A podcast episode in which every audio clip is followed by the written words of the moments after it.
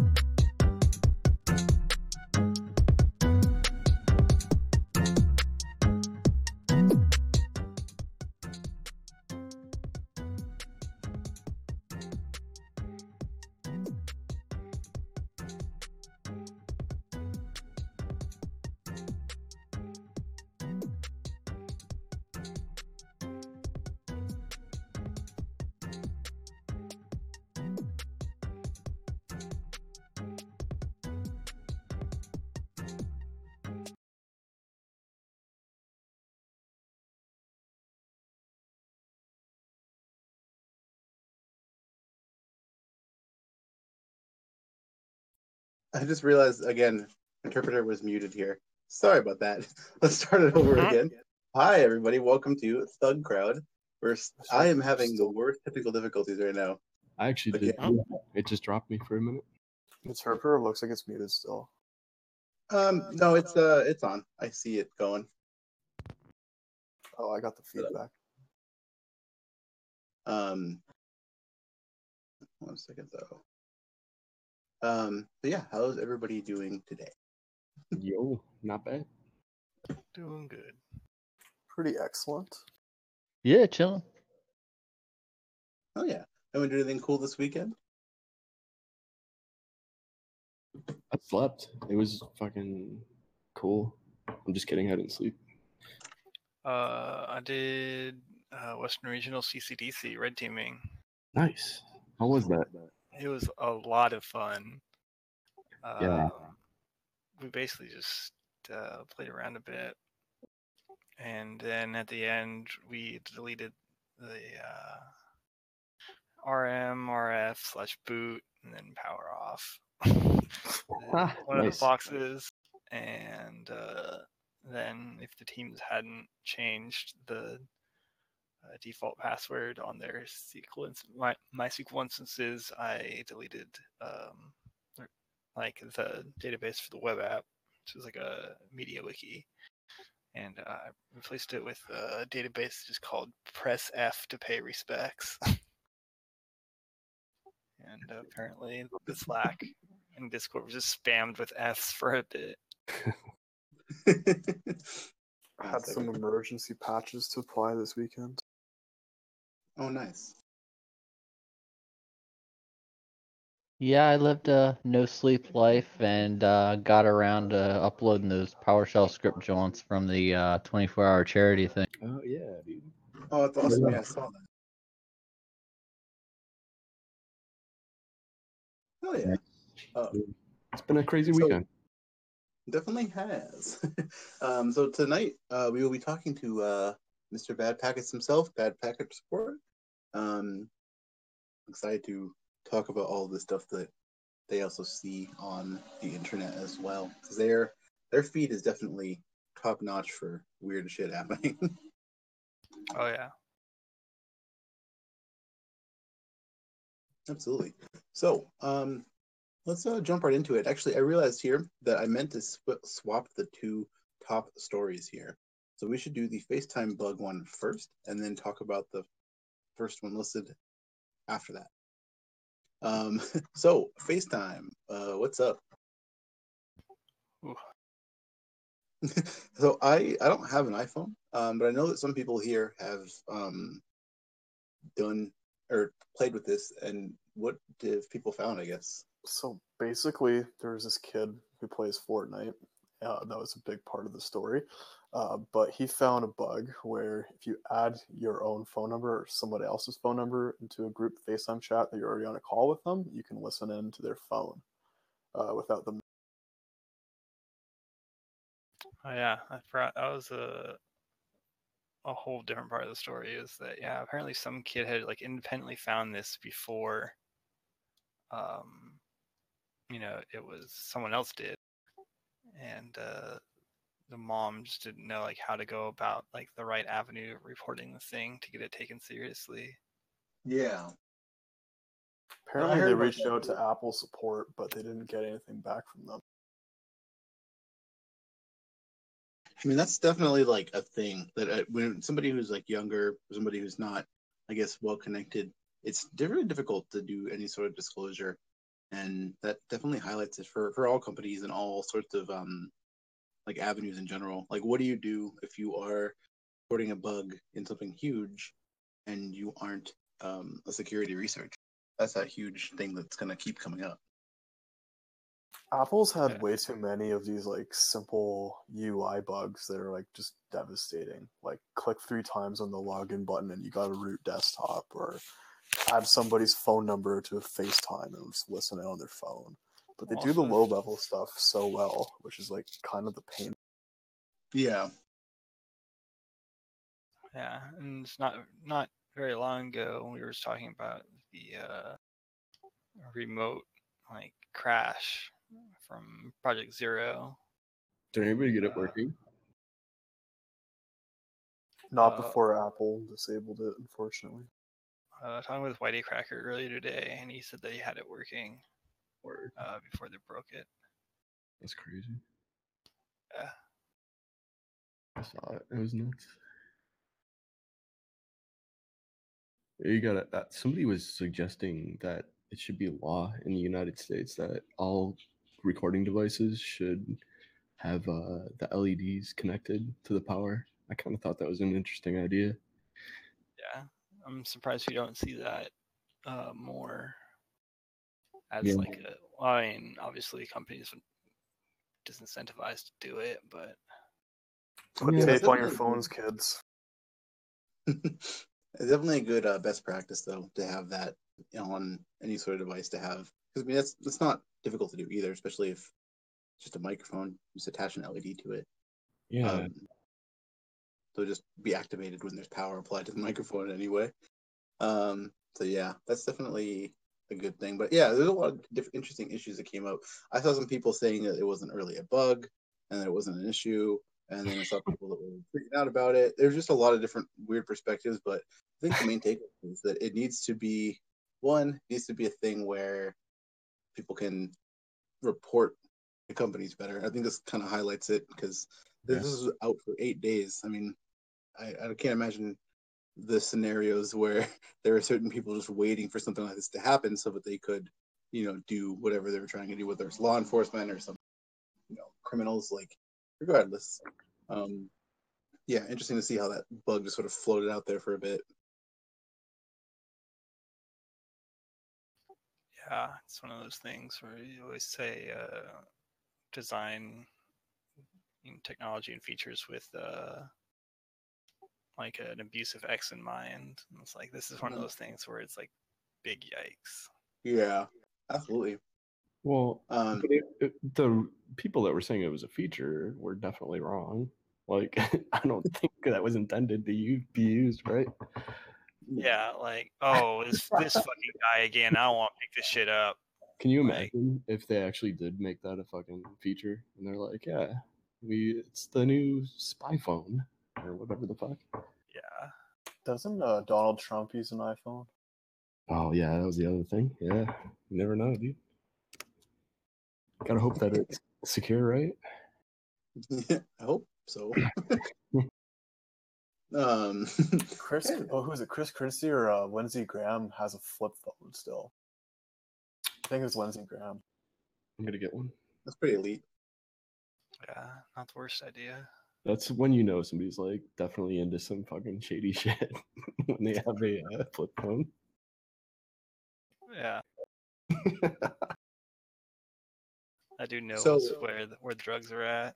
right, right. Um, someone in chat just says if the LED can be bypassed, can't the switch? They're talking about physical shutoffs and stuff.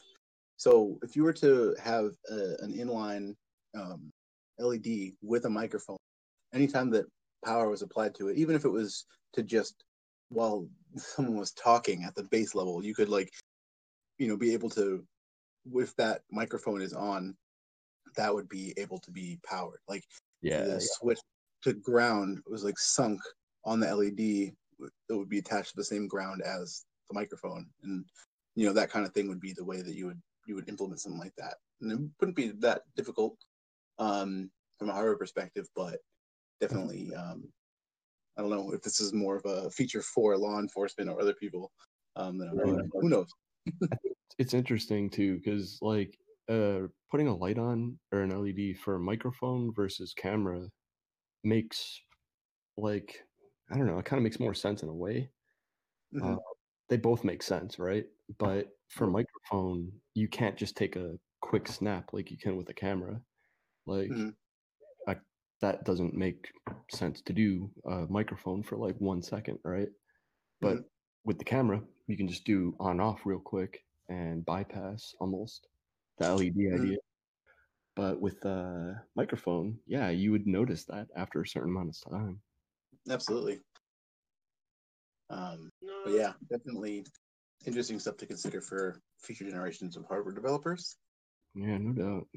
Um, yeah, so the next thing we'll move on to here, uh, there's two stories about uh, crackdowns on some um, silly websites here. The first one, it was the first story on this list here, um, was authorities shutting down this uh, Xdedic um, service that was a basically just like selling access to a bunch of hacked servers. And so, um, yeah, Europol and FBI um, had announced they had seized the domains and um, they were shutting down the websites and also getting access to its list of customers. Um, and so, yeah, this thing, this is a couple of different uh, services like this have been targeted lately, and I think it's a good thing. Um, the other one of this as well is, um, was it, uh, webstresser.org? So, webstresser.org got taken down a little bit ago, but now the law enforcement is actively pursuing um, these people who were, were using it and um, making actual criminal cases on them. So it's uh, interesting. dude yeah i saw that and somebody mentioned that they were accepted paypal Yeah, they're like people, that's like people doing some dumb shit. you're gonna pay for ddos stuff with your paypal okay May as well write a check from your mom's bank account. right it's yeah like take basic opsec steps like let's let's start by not using paypal for ddos let's start there Yeah. No, Also I mean this is something to note- thing. Yeah, Also, something to note is that they said they're going to go after all the users. yeah yeah well that's kind of what i was getting at so like these people are paying for it with paypal and then they're gonna be like why mm, did they catch me What if you're using the service legitimately? Like, sorry, was this the one where they were renting hack servers, or was this just a stressor? Well, we're talking about both of them, and they're kind of in the same context. There's really like very, very, very, very, very few people are going to be using that for legitimate purposes of stress testing their firewall or network config. Like Yeah. most of this stuff is just strictly crime. It's just the same as like, oh, you get these are only for uh, these bongs are only for tobacco, like kind of thing. Like, there's like one dude who's just doing who's smoking smoking fucking bugler tobacco out of a uh, out of a bong and like throwing up after. That's pretty much it. I feel. Great. That's a fucking uh, great analogy. It's for research only purposes, educational purposes, botnet. Right. They're Yeah. bath salts. I pro- This, th- yeah, these bath salts are only for bath use only. This uh, potpourri is not to be smoked. This K2 Spice Sexy Edition. So yeah, it's the same thing. It's it's people are definitely using these things for crimes. There's not really a legitimate purpose. If you are going to do a stress test, there's obviously lots of tools. You can use things like Chaos Monkey or other sorts of random crazy uh, repos that can do this for you. It's never a good idea to do any of this kind of thing, especially with your real info. Um, that is just mostly for crimes. There's not going to be very much legitimate, legitimate use for it because people who are legit network people as well aren't going to go to webstresser.org. that's not like Yeah, the yeah. place to, that's not the place to be. It's there's a different term for it too. When like in the actual industry, like if you're in uh, if you're a network engineer, you're not calling it a stressor. You're typically Mhm. saying something else. Yeah, I mean, there's a bunch of different like services that seem to offer this, and a lot of the people who do that are just covering. Like same with the Mirai kids who were doing the same thing. Like they were offering legitimate services supposedly, but it was just yeah. Anybody who who has DDoS mitigation in their uh, LinkedIn bio, probably a user. Um, so secret. um, so yeah, um, interesting though. Uh, definitely uh, lesson learned. I think the good thing though, the thing that's interesting about this is that in some of the cases they are trying to uh, get the people who were using those into actual cybersecurity careers, which is cool. Um, I think that that's definitely a good approach to um, this sort of issue because I mean, yeah, they're being dumb and using a booter that they paid for with their mom's PayPal, but I mean, it, if you can get somebody to take that little bit of inspiration um, and actually apply it and b- develop a skill set, I think it's definitely valuable. So kudos to uh, Europol and the rest of the people who are trying to help those kids. So sweet. Um, so next one here. Speaking of uh, botnets, um, criminals are going after uh, Cisco's RV320 and RV325 routers with a new exploit with uh, uh, admin remote code execution. um, That's fun. Mm. Yeah. And so basically what they're saying is that this was uh, released.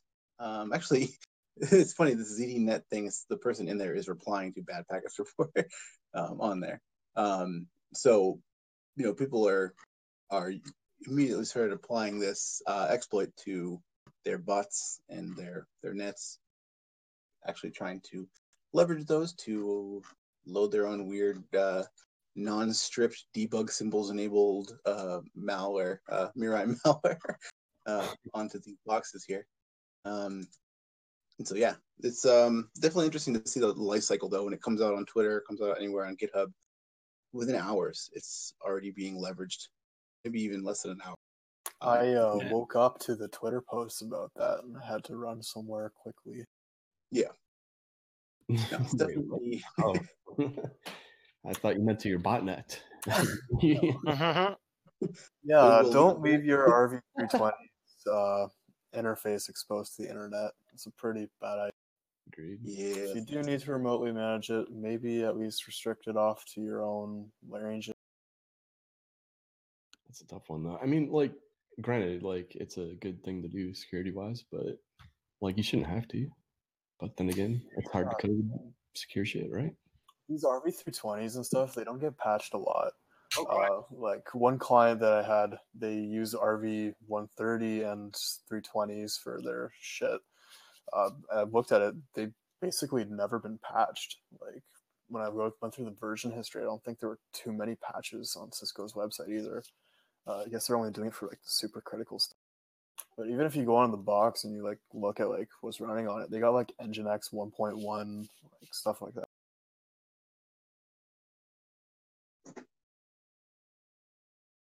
Yeah. Um, no, I mean, it's also related to somewhat um, Hook's POC, which is in the cheat code section of our show notes um, for CVE 2018 uh, 18852, um, which is pretty cool. It's uh, for Cerio routers, so check that out because he he did that. cool shit. Um, so yeah, the next one is also concerning IoT devices. Is got me mixed feelings here. So Japanese government is planning to hack citizens' IoT devices before the 2020 Olympics um, in order to secure them. So they're basically planning on, you know, on Japanese uh, networks and IP space, going and um, like trying to actually break into them and apply more secure configs. Um, this is something that is like the dream of a lot of people, and they're just like, I wish I could just break into every single one of these stupid things and put a real password on it. Um, but they're actually trying to do it, and so they're um, testing the security of uh, 200 million IoT devices, and everything from you know governments and, and infrastructure to people's homes um, were, are going to be in the scope. And so, yeah, I don't know if you guys have any thoughts on this though, because this is definitely an interesting approach to actually uh, handling this. That's a slippery slope. What do you mean? I mean, what's to stop North Korea from doing shit like that and then just like leaving their own access? Like, who knows? They can just use the facade of, oh, we're doing good things for people. Maybe. Well, what if they were doing good things though, but then they left their access in? Yeah, like Russia. yeah. Okay, right. The admin. Uh, We will use the same credential across all of the Mongo databases. Yes. Did anybody? Nobody will miss it. Is that is that in our list? I don't want to jump too far ahead, but yeah, that's funny.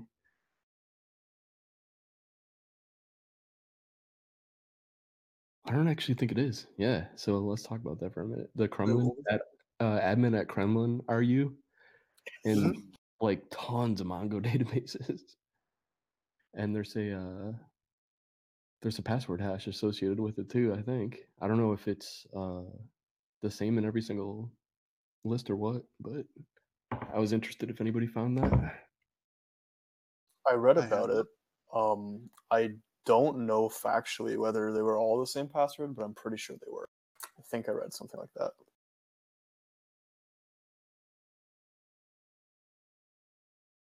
Interesting stuff, though.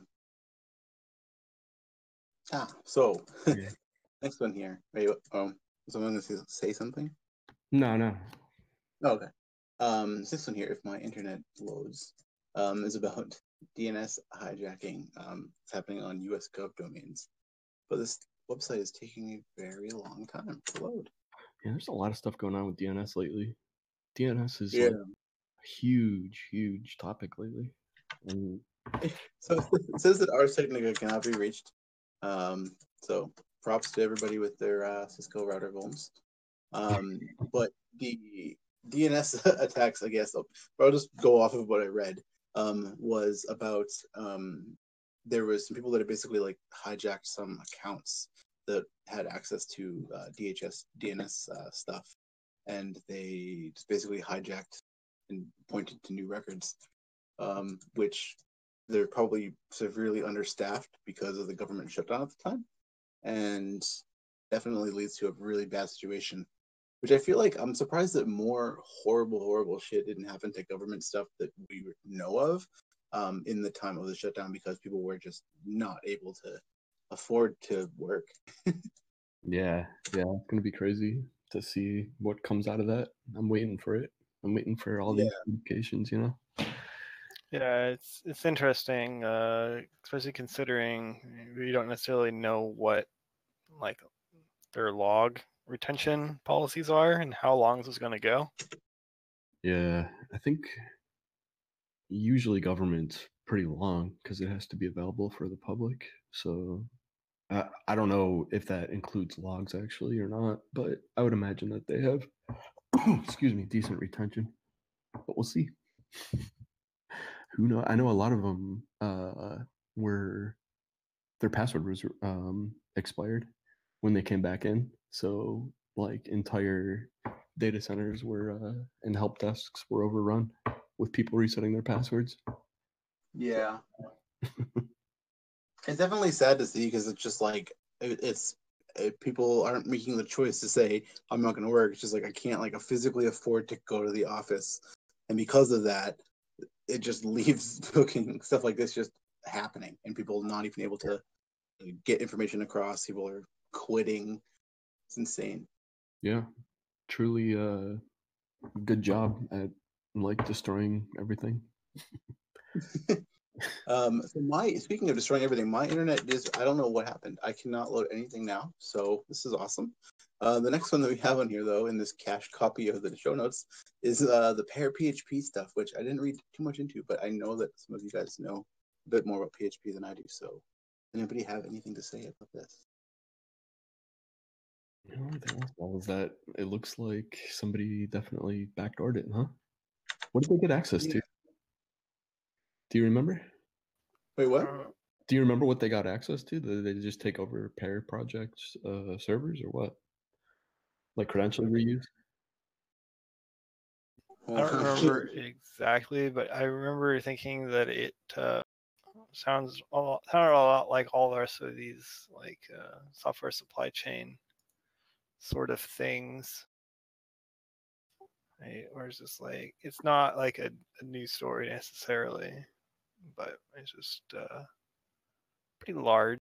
I think it might just be ours because I can't load the, the article either. Yeah, what happened? Yeah, I got nothing on that link too, by the way. I can't load it either. Well, I was able to load it, um, but uh, yeah, it's good for.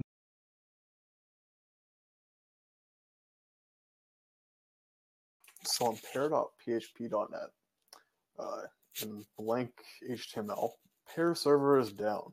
A security breach has been found on HTTP pear.php.net web server. The tainted probe dash pear.phar discovered. Oh damn! The think PEAR website itself has been disabled until a known clean site can be rebuilt. A more detailed announcement will be on the PEAR blog once it's back online. Wow, if you've installed PEAR PHP in the last six months, though, you may be infected. Is that expanded? Um, the only other thing they say is if you downloaded it in the past six months, get a new copy from GitHub and compare the hashes. Yeah, it does say six months. Damn, that's so crazy. Ooh, That's six months worth of like installs. I wonder what the That's estimation fucked. is on that. Yeah, that's great. I I did not see that uh, pear.php.net thing until just now. That's awesome. That's a good find. Yeah, Oh, Christ. I've never heard of PEAR. Uh-huh. John, is that you? Oh, he he must Dad? Be, uh, must have gone back to the boat. Man, di- my whole Discord voice just died for a moment. Turns out it was the noise cancellation, but in the meantime, I had a A very profound experience. Oh my sorry, god. back to the Yeah, show. I can't load like any website, so I'm glad that you guys also couldn't load Ars Technica, but everything is down for me. It's good stuff. so, what actually is PEAR? Give me a second. Uh, PEAR is uh, used for um, installing PHP modules, I guess, similar to like uh, what is it, PECL for uh, for for Perl, but just for PHP. They're equally as bad. Got it. well, but so the, the part of that that's a key though is it's for installing modules. It's like a it's a user friendly tool for people that aren't as technically maybe adept, and you're gonna end up with people that are rooted that have zero clue even after this news story probably came out. yeah. Did you say attacker friendly tool? Oh yeah, pretty much. Hell yeah! yep. We So got Ars. Technica just actually loaded for me. If you guys could maybe haven't, lucky. they had a Ars 12 Technica. second DDoS. I'm not. I'm Yep, hitting- F five worked. What about that Chinese app? Yeah, hold on, Shell. Uh, my Discord just went down, and I can't actually access anything at all now. Um, so could you potentially go on the Parsec? Just like telling you on voice because I can't type to you right now. Uh-huh. yeah. Thank you. Nice. this is a backup just in case to keep this session alive. Um, so yeah, the next thing though is the um, Chinese app that is been launched to tell you if you are within 500 yards of someone in debt, and it also encourages you to report them if they look like they're spending money on other things. It's probably the most petty Wow. thing that I've ever fucking heard. Um, and Right. yeah, it's definitely some dystopian shit. That is fucked up, man. People that are in that position are already stressed the fuck out, and then you're gonna Right? stress them by having the entire fucking world around them come up to them and be like, "You should pay your bills." Yeah, but Yeah, what it's about what's the incentive for like snitching on someone? Being like, "Whoa, I saw that motherfucker buy ice cream." I Like, think there's doesn't like a social credit system. Uh, I think they like assign you like good boy or bad boy points, basically. But does this actually like is it does it say anywhere in here that you get that for reporting someone or No, but I read about it somewhere else, and I'd assume that they're related. Even Yeah, if you're- I mean, yeah, even if you're I was assuming that too. There's there's been also reports of people in China like on like uh displays like in public that are just being named and shamed for like owing money or like jaywalking. Well, jaywalking. like that. Yeah. Yeah. But uh, uh, I, I wonder if you could like manipulate the app in a way to mark someone as like being in, and then every time they like go on a date or something, like anything they do anything, and like they just people just start shunning them. They're like, what the fuck? I am sure that?" that it has some vulnerabilities in it. um, Yeah. I'm sure that there's some Windows Server 2003 that has the back end for this whole thing. oh Um, yeah, I mean they're yeah. getting a data feed in from somewhere, and they're allowing people to submit, like companies probably to submit to this database. Mm-hmm. Yeah. So for like, the access and So for the authority on who is like quote bad person point finger, like that's interesting. If you if someone's able to easily manipulate that, and all of a sudden uh, some row in a database is affecting how someone's treated in real life, that's uh that's I mean, dude, information dystopia. like uh, Black Mirror didn't even fucking come up with something that that evil. they literally haven't. That's a great idea, but damn, not only for Black Mirror, not not real life. Let's stop this. What I wonder Yeah. is if like a Chinese national who is like let's say living in the states might have data in this system, would I as like an American be able to use this to determine whether or not I would want to lend them? Uh, well, you probably don't have access to the app store, so you're gonna have to get behind that great firewall. Yeah, that's a good point.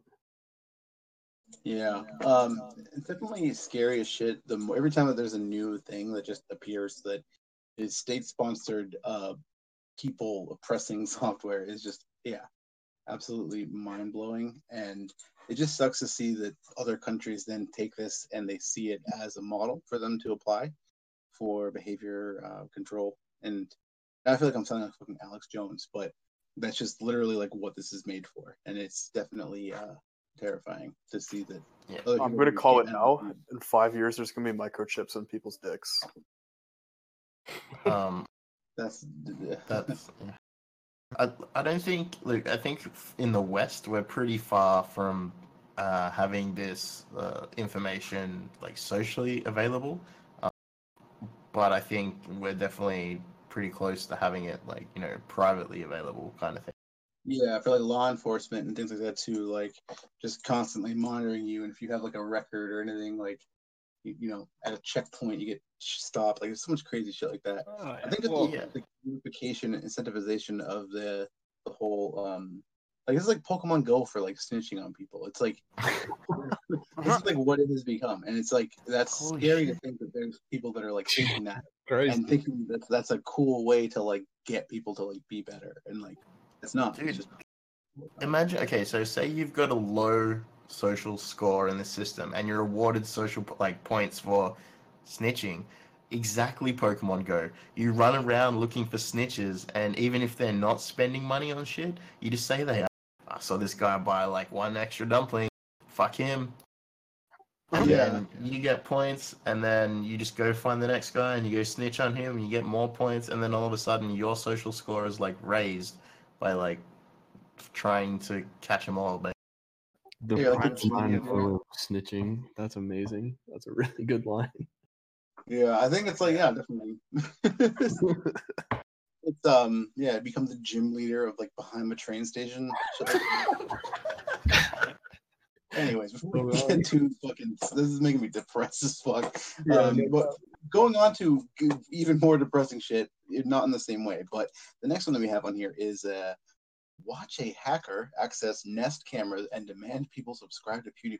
God damn it with these fucking PewDiePie hacks! I'm literally like, I, I honestly, I shout out to the people who do this for raising awareness about this, but why PewDiePie? I so this person side fx uh great 90s acronym, um, had said that they had uh, found 300 exposed cameras in a matter of minutes and they're able to use apparently nestchecker.exe to um, go through a bunch of uh, credentials and see which ones were active on nest. And then from there he was able to um, talk to some people on their cameras on nest and say subscribe to pewdiepie I don't want to sound like the uh, the get off my lawn guy, but fucking get off my lawn, kids. Like, Agreed. I think well, that I the think- really. Wait, sorry. What were you gonna say? Anything?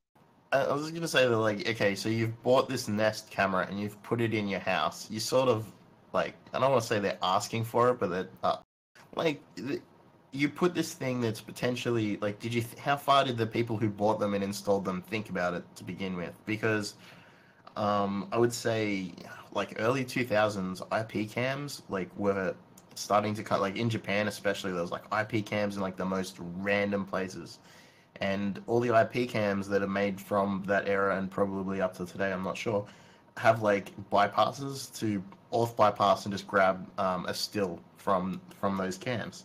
Um, so many of them, and you could easily fingerprint and grab a still.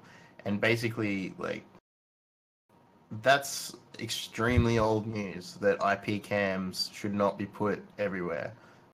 I mean, it's just it's good that the awareness is being raised, but yeah, like fuck PewDiePie, who cares? Dude, I was at the. that- I Uh, I was gonna say I was at the. Uh, I, I posted this on Twitter, but I was at the department store and there's like uh, refrigerators with IP cameras inside. So, I don't know. It's just crazy. Yeah, Yeah, smart fridges. Default Yeah. pin is zero zero zero zero. So good luck, everybody. Um, but I think though that it's interesting too that the um the PewDiePie versus T Series drama. Um, PewDiePie only has like a couple of hundred thousand more followers right now, and they've just been completely at the same as T Series, even though people haven't been hacking like arbitrary IoT devices to uh, promote them. So shout outs to them for whatever they're doing. I, I don't know. Like, is if you like, is PewDiePie that big of a thing in in your life that you uh, have to waste your hacks on? Like, yeah, it's almost like a religion at this point. Like it's like these religious fanatics, the cult of PewDiePie. Interesting stuff here. But I mean, it is though. I mean, raising awareness is definitely good. I think that the uh, Chromecast uh, UPnP stuff definitely raised a lot of awareness for um, like the actual state of security for that. And so, I mean, it sucks. It's annoying, but it's kind of what we have to deal with until people actually is smart enough about this kind of thing. So, good luck. Yeah, I- I, I think a lot of people, thanks. a lot of people who might have the Nest, say say victims of this specific attack, they're going to, unfortunately though, ha- like, be of the opinion of like, hackers, fuck the hackers, they shouldn't be hacking my Nest, rather than, oh, I put this Nest in my house, maybe I should have thought about. Unfor- Yeah. like you know, ne- maybe Nest. Like I don't know what stance they've taken on this, um, but you know they should like, the way they market their products as well. Like they're marketing a safe product to put in your like places. Like so for some of the uh, IP cams, like Yonder, I remember them being in like um like people's bedrooms and like uh the fronts of stores and like just like those ones pointing at cats, like just weird Oh, things. yeah. I remember finding some that were just on people's like weed grows. Like Yeah. like boy, boy oh boy. Right. So like just be now that these ones are seem to be more I don't know, um, marketed like as a, a thing that you just do in the, the smart home era. Um, that's some bullshit. You know, if you have to, like, at least in Canada, when you go and buy a pack of cigarettes or weed, they have this picture of somebody on the front. They're like dying and they're coughing their lungs out. It's like, I smoked one cigarette when I was 12 and now I can't talk without a box in my throat. I think there needs to be something like that for like IoT shit. Like, just so that, like, when people go to buy it, like, they realize they probably should. Wait, the warning uh thing on cigarettes in Canada, you mean? Yeah, like, Yeah, that's funny. Google, Google Belmont cigarettes Canada and you'll see it. Yeah, no, I Dude. I remember them growing up, and they were always hilariously terrible, like just absolutely horrifying things that you had to have a sense of humor about to not. I be remember when I was in uh, third grade, there was this one guy who like brought in a pack. And he's like, "Yo, the chick is so hot." Oh, like I, I tried to buy cigarettes in Canada and uh, like a long time ago, and um, uh, they have different brands. Like not all, like there's still like Marlboro and like some of the same brands, but I was just like, can I see the packets? And the guy behind the counter's like, no. I'm like, I'm a fucking adult. I'm gonna buy them anyway. like, what brands are they? Like, what what am I getting into here? And he was just like, you just have to tell me. Yeah, it's illegal. yeah. Wait, what's so I was- illegal? so- Looking at the fucking pack? To Yeah. display the cigarettes in your shop. Oh, yeah, right. That's true. It's similar here as well, and on the packets they've got like people's like nasty like eyes. But um, back to the speaking of nasty eyes, and back to this camera thing. Like Nest also have another series, like other products as well, like integrated into their Nest Home as well, right? Um, so now that we've seen cameras, what do we get to see next? Uh, use the camera to pivot to the thermostat. Yeah, like uh, I recall a bug bounty where somebody was able to crank up a thermostat and then brick it, and uh, people went into the office the next day and it was like I don't know, 100 C, uh, 100, 100 C, 100 Fahrenheit or whatever, like 100 plus.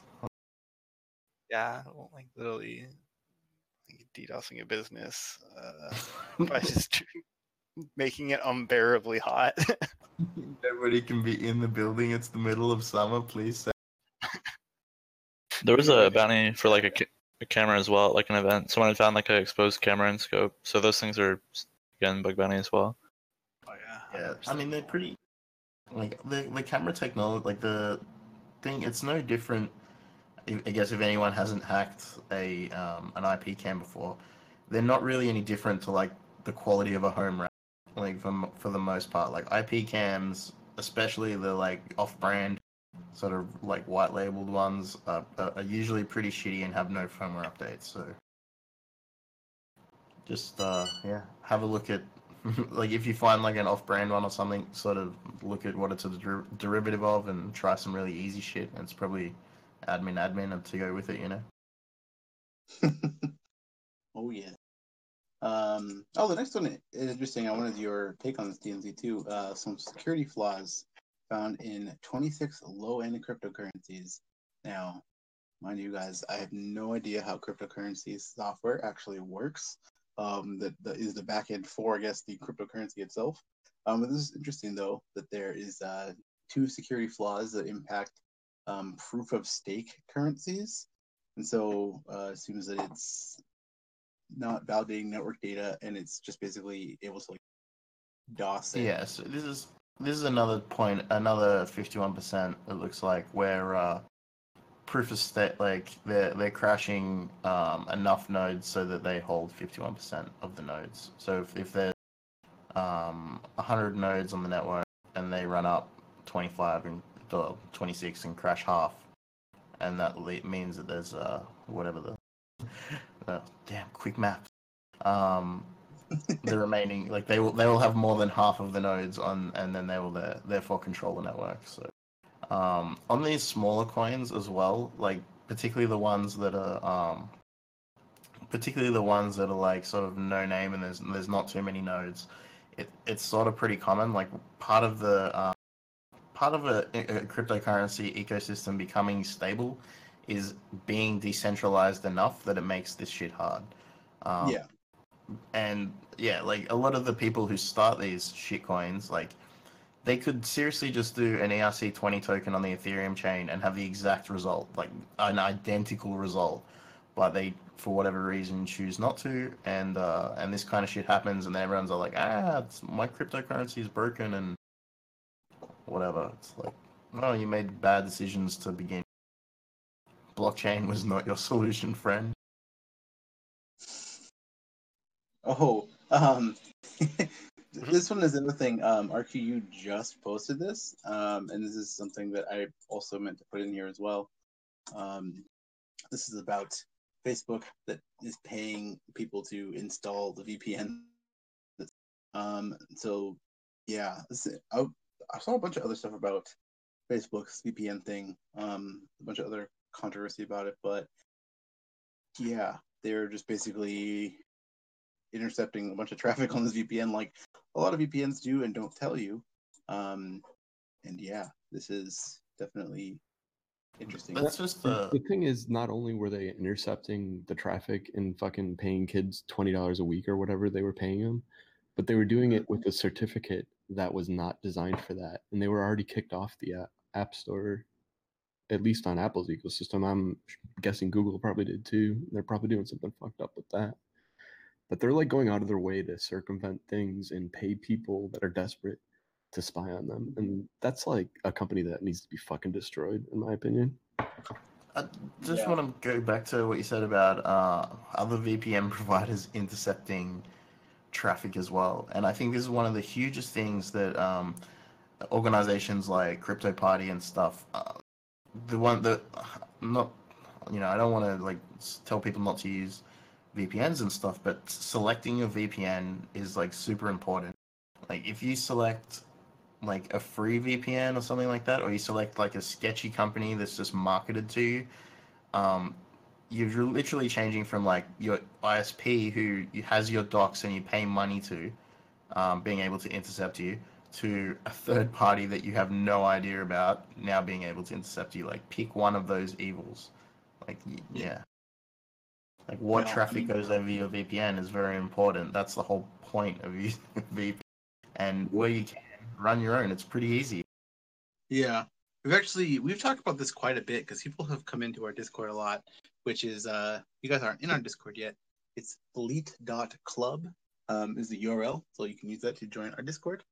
Um, but so one of the things we talk about a lot though, people have asked about what is the best VPN provider, and we um, mainly just say, yo, set up your own. You can do it pretty quickly with NordVPN. I mean, uh, OpenVPN. Sorry, not NordVPN. Uh, exactly the opposite of what I was going to say. With Sure. OpenVPN, um, it's pretty simple to set up, and if you can grab like a, uh, you know, basic, um, you know, AWS box, Google Cloud box, five dollars a month, um, for the same price of a other VPN, you can have your own that doesn't log, and Yeah. you can also set up a lot of other awesome um, features on it. Yeah, and if you- sometimes if if you you're a are strapped- student, if you're a student, you can with the GitHub Education Pack get like free DigitalOcean tokens for like a whole year or something, and that's Yeah. just enough you need to set up a. Yeah, and if you have uh, an edu address as well, you, most uh, places can provide you uh, with with free uh, computer and stuff like that on um, on educational clouds. So check with your school, and they probably have shell boxes for you. Um, to, whether or not it's intercepted or not is a is a totally different thing, but that's for you to throw. Good practice. Yeah, but it's definitely better than paying somebody to log you, essentially. Yeah. Um, Two so- dollars. It works out to two dollars a month for military grade interception. Ugh. I mean, like, if a company's paying you to use their service, though, like Facebook was doing, then uh, Mhm. Uh, you're probably product. requesting everything. Like, what Hey, kind uh, of data were they going after that the value of paying people to use the app, like, was way That's worth such a it? scumbag move, man. Oh my god, it's so scummy. Like twenty dollars a week. You know So- who they're who they're getting with twenty dollars a week. Yeah, twenty dollars a week is significant. It's Yeah. absolutely significant. Yeah. uh, Um, with the with Facebook though, like I'm not sure. I don't think you guys covered it while I was fucking around with my audio, but uh, the plans to integrate Messenger, WhatsApp, and like, is that is that a thing? Is that was that legit? Or- I think that came out of the uh, news that a few prominent people with the EFF and some other privacy organizations joined Facebook's legal team recently. But maybe it's just to defend Facebook against their awful fucking policies that just got revealed today. Who knows? Huh. I certainly hope that people from the EFF didn't join Facebook to defend against this kind of thing because that would be pretty disturbing. Yeah, and I think a lot of people like if you use primarily use Facebook Messenger um, to communicate with people who are not, you know, up on other messenger platforms, you know, just grab their phone next time you see them and just install like Signal or Telegram or something. I thought you were uh, gonna say smash their phone in front of them. Be like, this is what you get. You do not do bad. no, And then just- you just put, a, you put a cancer sticker on their phone in case. just just install an uh, you know a privacy messenger of some kind, and then they'll start using it when you start messaging them on it, and then they'll forget that it's not Facebook Messenger all of It's actually a really good point. You're right.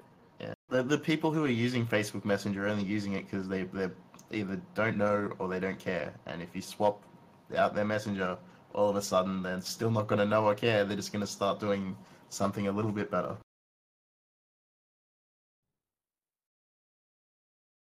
Absolutely.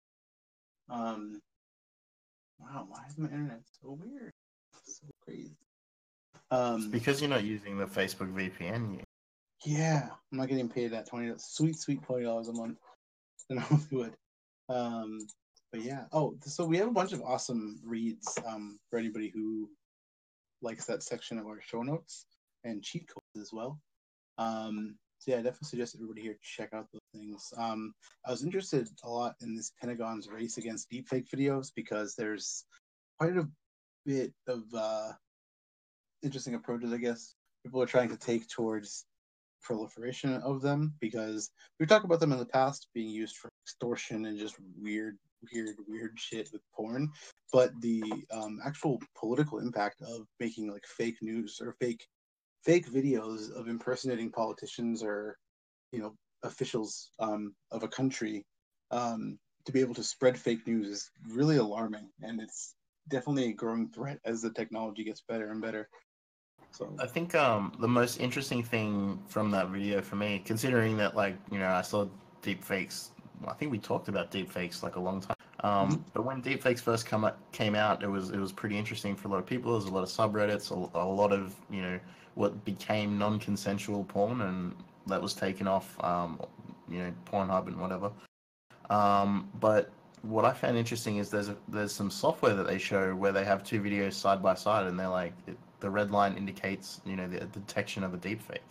So it was interesting, like what algorithms and what methods they were actually using to go computationally. This video is 100% a fake.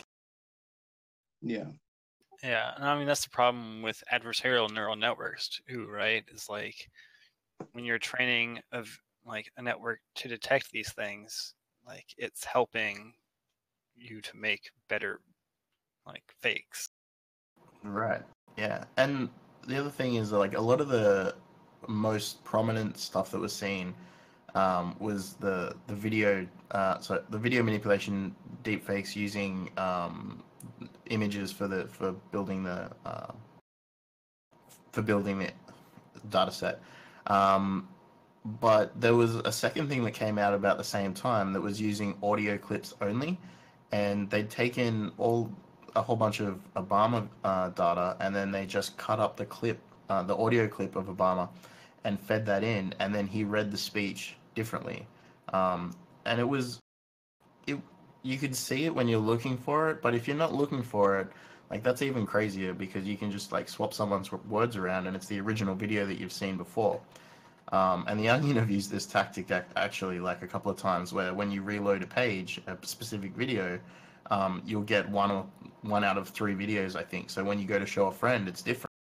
Like, what if you started doing that with your like political videos, where you've seen the video before and you're showing someone else, and it's like not quite the same, but you don't notice enough. Like, it's just there's a lot of subtleties that could occur. Either that or yeah, based on your your tracking your tracking cookie, you get uh, a message that's slightly more tailored to uh, your biases. Yeah, definitely. Did you? Uh, so I didn't hear the very beginning of that uh, specific topic of the deepfakes, but did you guys see the Mikhail Phelan's uh, thing? He mashed up. Um, who was it? Shit. Was the Trump Obama one? No, it was it was just like that though. It was um Steve Buscemi and Jennifer Lawrence. oh, yeah. I haven't seen that, but uh, someone mentioned it to me like just this morning. It's really good. If someone could link that, that would be amazing. Yeah, I'll do it.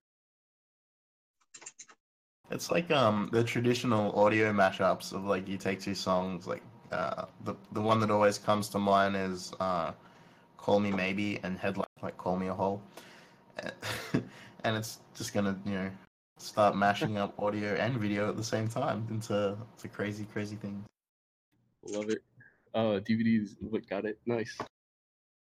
So what's interesting though, this reminds me a bit. This just reminds me about. Um, I don't know if you guys. I mean, I wasn't around then, but um, if anybody's heard the story of when Crass the band Crass had made a fake tape of Margaret Thatcher and Ronald Reagan, um, like a phone conversation between them. They like edited it together and made like a hoax tape that was used uh, basically for like just bullshit. um, but that's the kind of wait what? I said that's amazing. I haven't heard of it though. Uh, That's so they were doing that in the eighties, really? Yeah, yeah. Um, there's yeah, I heard a bit of that recording. I don't remember what the actual thing is or what it actually. Uh, I haven't heard the full thing. With that though, I think that the biggest difference is somebody painstakingly put that together. In these cases, people are letting machines do the hard work, and I think that's highlighted in that CNN uh, article. That you know you can sit there and create. Um, I mean, specifically, like a bunch of us do audio stuff in our spare time, um, and painstakingly try and create certain sounds or whatever. But the people who are actually pros at that can do all kinds of all kinds of other stuff. You know what I mean? They can mash together voices and and change it to be uh, to sound as smooth as possible. Whereas you know this is like ah, just let the computer go. Yeah, yeah. I think that's a big factor. Is that you're just letting it go on cruise control? Mm-hmm. Yeah, just tell it what you want and just wait for a little while and uh, it'll be done. And a lot of the people who made deepfake videos were doing it on um, consumer grade GPUs as well. So now imagine you have a computing cluster because you're a large organization or a government, and away you go. Wait until Like a- somebody DevOps all that shit together and makes it easy for skids. Yeah, I was thinking you like I probably mentioned this when we spoke about deep deepfakes before, but I'm like, why not have like a, a render farm, like a render farm, a render farm token where you get like a, a proof of work is that you created a successful frame, and then you can spend those tokens to have the network build your own videos. Like that would be interesting. Wait, isn't maybe Joanna Scott? I don't know. I'll say that her last name. Uh, the the Qubes OS. Uh, she left Qubes OS to go to a similar project. Maybe. This is dystopian as fuck, man. I want to go back to 2004. Yeah, no doubt. I miss baggy sweatpants and rap videos where everyone was like using this fucked up angles. I don't want to be dealing with these fucking shit. very, very, very specific image. of- yeah, man. Like that's how I remember 2004. Like all those fucking gray sweatpants, like those white as fuck. I miss HTTPS without the S. Yeah. MySpace. Angeli, were we talking about HTTPS chain last week? Go to this video land. JK, I love you guys. The the HTTPS thing that I like totally like blocked out of my was uh there's like the null cipher that you can set so that uh, you can have the lock but it's still clear text. It's like yeah. Uh-huh. It's uh it's disabled in most browsers as far as I know, but uh, it still exists. Hell yeah. Well, hey, it's about time for bad packets to come on. So if you're listening, um, please join our chat, wherever they may be.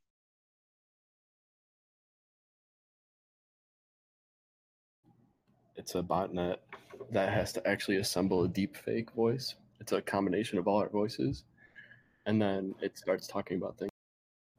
Fuck! Am I talking over you? No, you're good. I saw a green light. I, like I'm paranoid about that now. Every fucking time I'm looking to see if I'm running over you again. Ever since It's that. just my uh, my Oh. internet being amazing again. So okay, no doubt. Hey, so um, speaking here it is. Like, so the Golem network uh has a is the rendering network or has a rendering feature powered like rendering uh powered by Golem uh and supporting Blender. It's a matter of time. Yep. Oh yeah. Good times. Everything's fine. This is good. Shout out to uh Inspector DD in the chat. Oh, DD's up there. Nice. lots and lots of reacts. Um, Damn, did some Does somebody point an example of it rendering? Is that you, DNZ? Yeah. So the Golem network, uh, yeah, there's a, there's a rendering network now. So Yikes. uh, yeah, it's so this isn't applying directly like deepfake type stuff. This is for like Blender, I get. Like considering it has a Blender logo, I, I assume it's just doing like CGI stuff. Uh, but yeah, Hey, we'll get there. Oh, hey, is that you, Bad Packets? Yo. Hey, sorry for the delay. I was uh, listening to the stream. Let me turn that off. Sorry about that. No, we need power. we love we love three second tail del- like delay echoes. So Yeah, no, I, I've turned that off. No, thanks for having me, guys. Appreciate the invite. absolutely. Thank you for coming on. Um, hold on, waiting for these cars. Wow, wait this slow today. I'm getting some bad packets. Um, Yeah. Yeah, yeah, it sounds like you guys have been having some trouble with your uh, internet there. Yeah, it's it's all me. I don't know what's happening. Um, but the show must uh, go on. Let's see. Um, all right. Well, hey. Um, thanks for coming and joining us, though. Um, how are you doing? I'm doing well. How are you guys? We're doing pretty good. Um, we wanted to ask you, I guess, just some basic questions, and then just let the convo go from there. Um, so I guess do you want to introduce yourself real quick? All right. Well, I'm Troy Mursch, uh, better known on Twitter as Bad Packets. Um, I've been hanging out for a while, long time lurker, first time caller, and I'm happy to be here. Hell yeah. Um, Happy to have Yeah, you. you do you want to get a little bit into uh like what you do and um just sort of an overview of your general operations and yeah So, so right now, um, I, I could give you the full life story. Maybe I'll just give you the quick abridged version of kind of how I got into infosec. It actually started about two years ago. Um, had an unfortunate chain of events happen in my life. Um, a couple members of my family passed away. I also sustained a pretty debilitating slash crippling injury to my right arm. So 2016, excuse me, 2017 was a pretty terrible year. However, I was able to pull myself up by my bootstraps. Um, due to the chain of un- unfortunate events, I decided it was time for a career change. Um, I've always had an interest, you know, more of a hobby in information security. Um, my idol is uh, Brian Krebs, and it really kind of started the fire for me back in 2017. I was able to collaborate or really kind of supply him some with some information about a, a data breach, and you know, the kind of the rest is history. Um, some of you know, obviously, you guys follow me on Twitter and see the stuff that I like to disseminate. But kind of flash forward to the present. Um, I was able to launch my own startup company with the help of my business partners. And uh, we're Bad Packets LLC. Um, right now, we primarily deal in threat intelligence. We also do security research, consulting, and really whatever you see on Twitter is just kind of a highlight, um, not hopefully representative of everything that we do, but kind of some of the fun stuff that we get to we get to research. that's awesome that's like a uh really cool summary of stuff. I'm glad that you're able to also use um you know events that may have been a huge tremendous challenge and, and use it for good which i feel like a lot of people here commonly share of uh sort of getting into um getting deeper into the things and following their passion after realizing you know a lot of big things that that or after experiencing a lot of crazy things. Um so yeah um so i guess uh I guess tell us a little bit more about your your operation for doing threat intelligence because we see your feed. There's a lot of um, things regarding BGP hijacks and you know Mirai variant spreading and also stuff like that. Like, do you have uh, I guess you want to go over a little bit of, of your approach to this without revealing too much? Yeah, no, and I appreciate that because my business partners made me swear not to reveal any proprietary information. So I don't mean to be coy with you guys. If I can't answer some questions, I'm obviously some things that are beyond my knowledge. But right now we do operate a small network of honeypots around the world. Um, through my business partners, we've been able to build a fantastic automation system for kind of building and tearing down these honeypots with almost quite literally a click of a button. So well, yeah, yeah, and it's been awesome in that regard. But the data that we collect is, you know, obviously aggregated into a large kind of central repository. Um, I won't make any secret about it. One of our biggest tools tools is Splunk.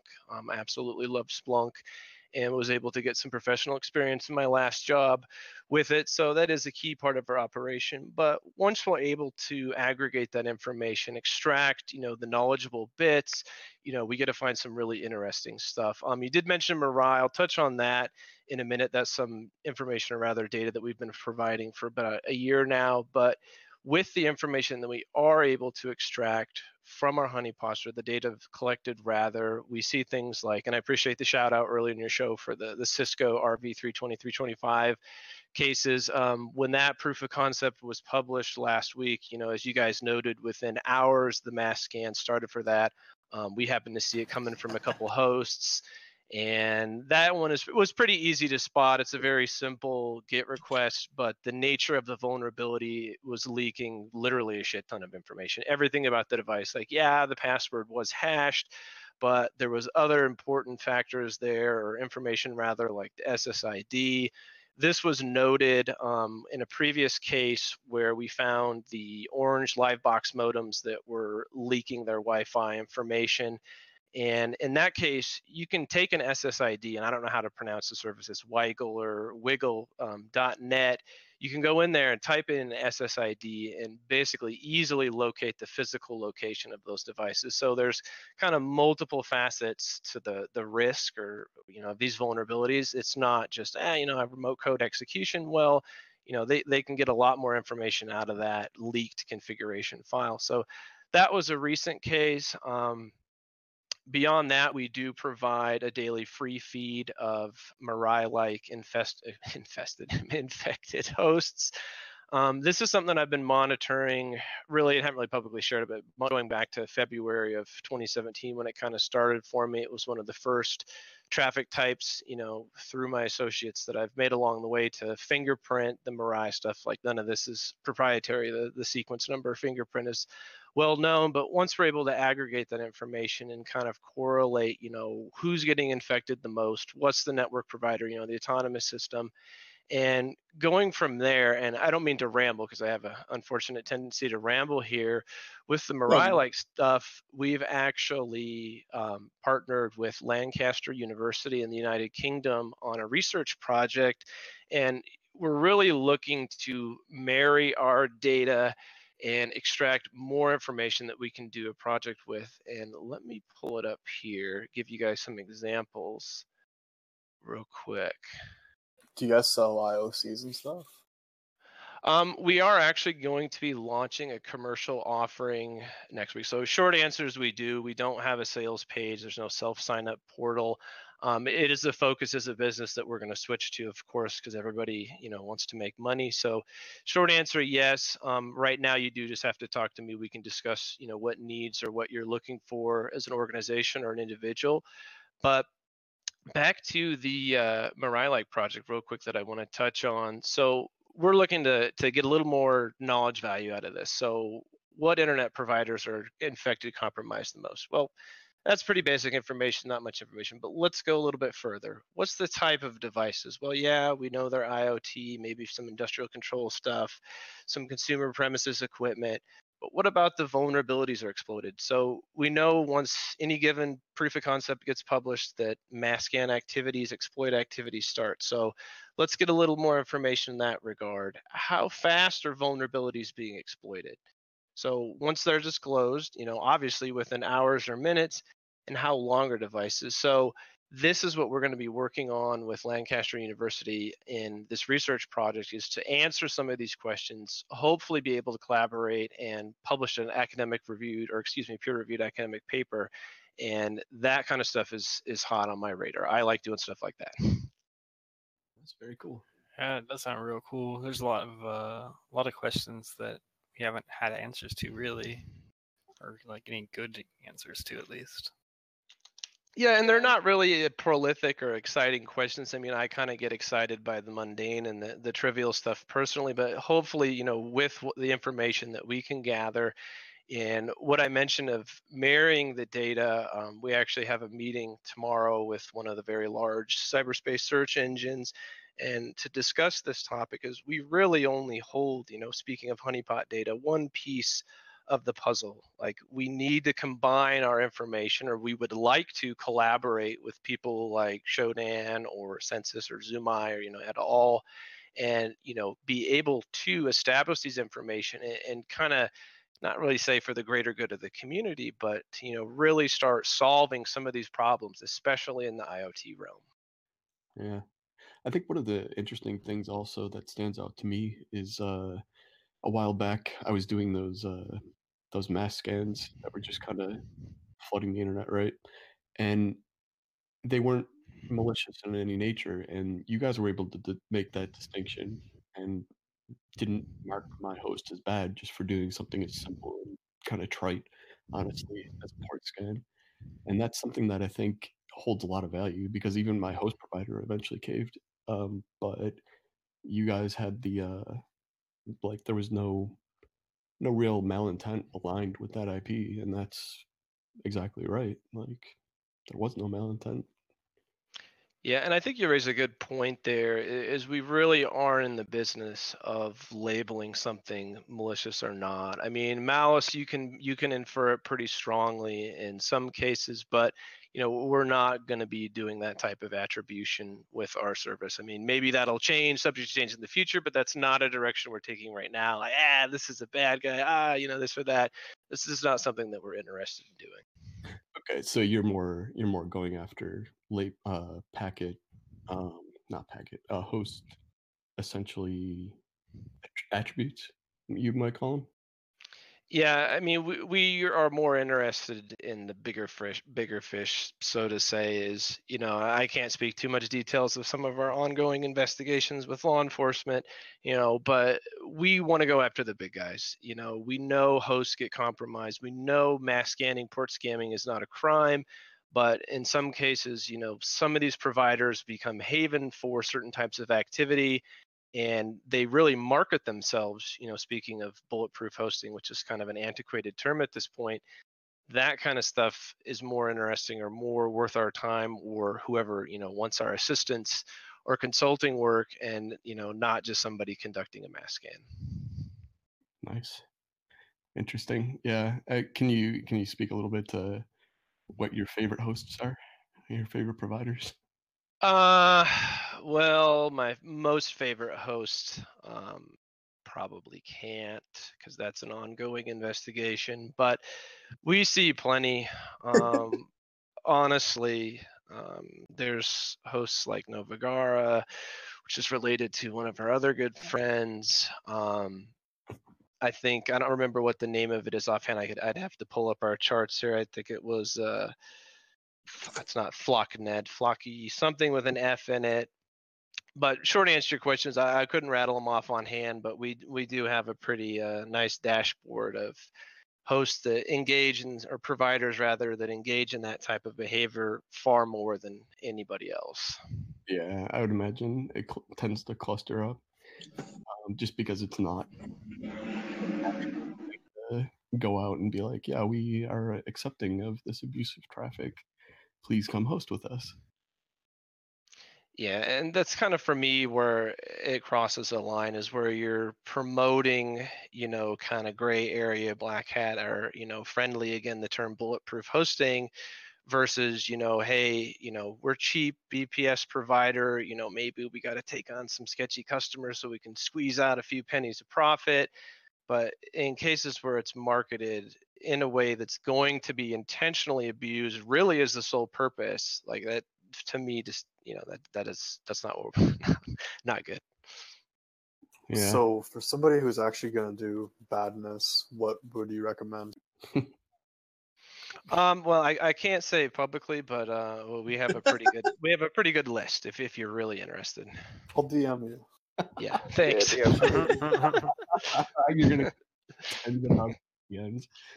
So, Here again is a role player, and this is all fictitious. So Abs- absolutely research purposes Hacker roleplay. um, We're all white hats here. yeah So, um, yeah. I mean, so I guess I kind of wanted to, to touch on with you because you you track, you know, Mirai and other sorts of, uh, you know, BGP hijacking, all sorts of stuff like that. What are some of the biggest threats, in your opinion, that have been growing um, in the past like couple of years? Well, I think you kind of nail it on the head. It's really the same old story with the stuff, which, you know, from my regard, being fairly new to the game, only barely two years at this point, but things like BGP, you know, we hear rarely the BGP hijacks, BGP leaks. Um, some of it's kind of Hanlon's razor, where it is just a, a misconfiguration. You know, it was not intentional.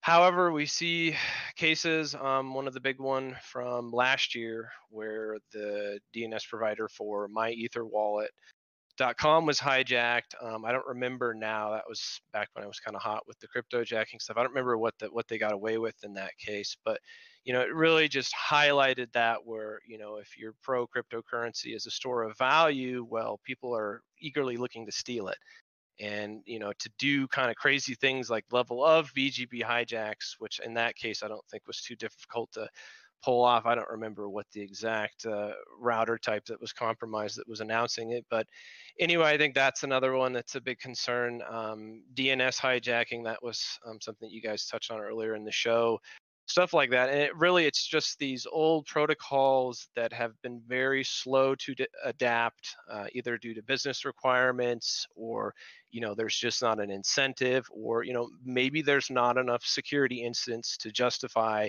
you know, that we need to make widespread rollouts. And that's obviously easier said than done because you know the internet is a massive place of network operators all over the world with varying types of equipment you know um, other things that we've passed um, i don't know is bcp 3832 whatever it is for you know anti-spoofing measures is still not widely adopted. If you go on uh, or CAIDA.org's website they're always publishing their monthly list that you know you can still spoof ip traffic. So really stuff like that those problems that have been around for really kind of risks have been around for so many years they are still not being corrected I think like a lot of the things like mentioned, like BGP, for example, you know, it's a tr- the it's inherently trust based, and there's that issue will exist while BGP exists.